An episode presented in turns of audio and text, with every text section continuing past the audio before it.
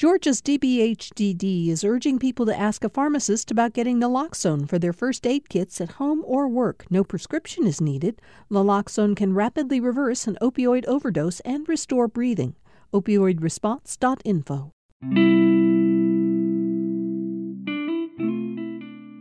My wife Stacy and I founded Salvation South, the online magazine I edit, a little over a year ago.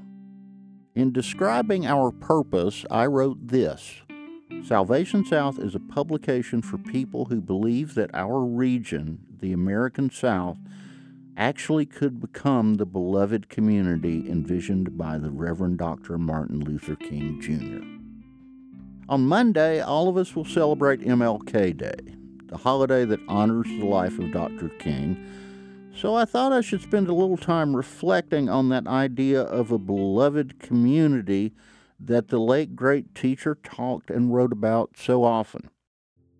At a 1956 victory rally to celebrate the end of segregation on public buses, King talked about why nonviolent actions like boycotts were the best way African Americans could achieve the civil and voting rights that they sought. The end of nonviolent action, King said, is, and I quote, reconciliation. The end is redemption. The end is the creation of the beloved community. It is this type of spirit and this type of love that can transform opponents into friends. It is this type of understanding goodwill that will transform the deep gloom of the old age into the exuberant gladness of the new age. It is this love which will bring about miracles in the hearts of men.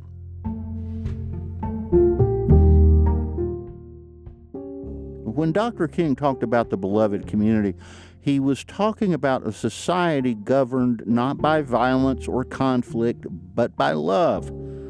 A year later, in 1957, he wrote these words for Ebony magazine Love is creative and redemptive. Love builds up and unites. Hate tears down and destroys. Physical force can repress, restrain, coerce, destroy, but it cannot create and organize anything permanent. Only love can do that.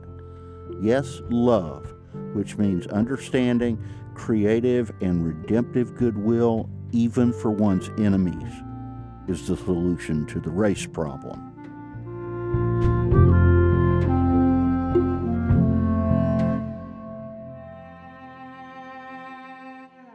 Now, it seems to me that his philosophy was far greater than just, as he said, the solution to the race problem.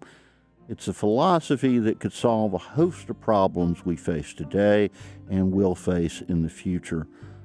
What Dr. King was asking us to do was simple. He was asking us to love our neighbors as we love ourselves. He was asking us to look beyond conflict and doubt and misgivings in the hope of trying to understand each other. These are big ideas, inspiring ideas.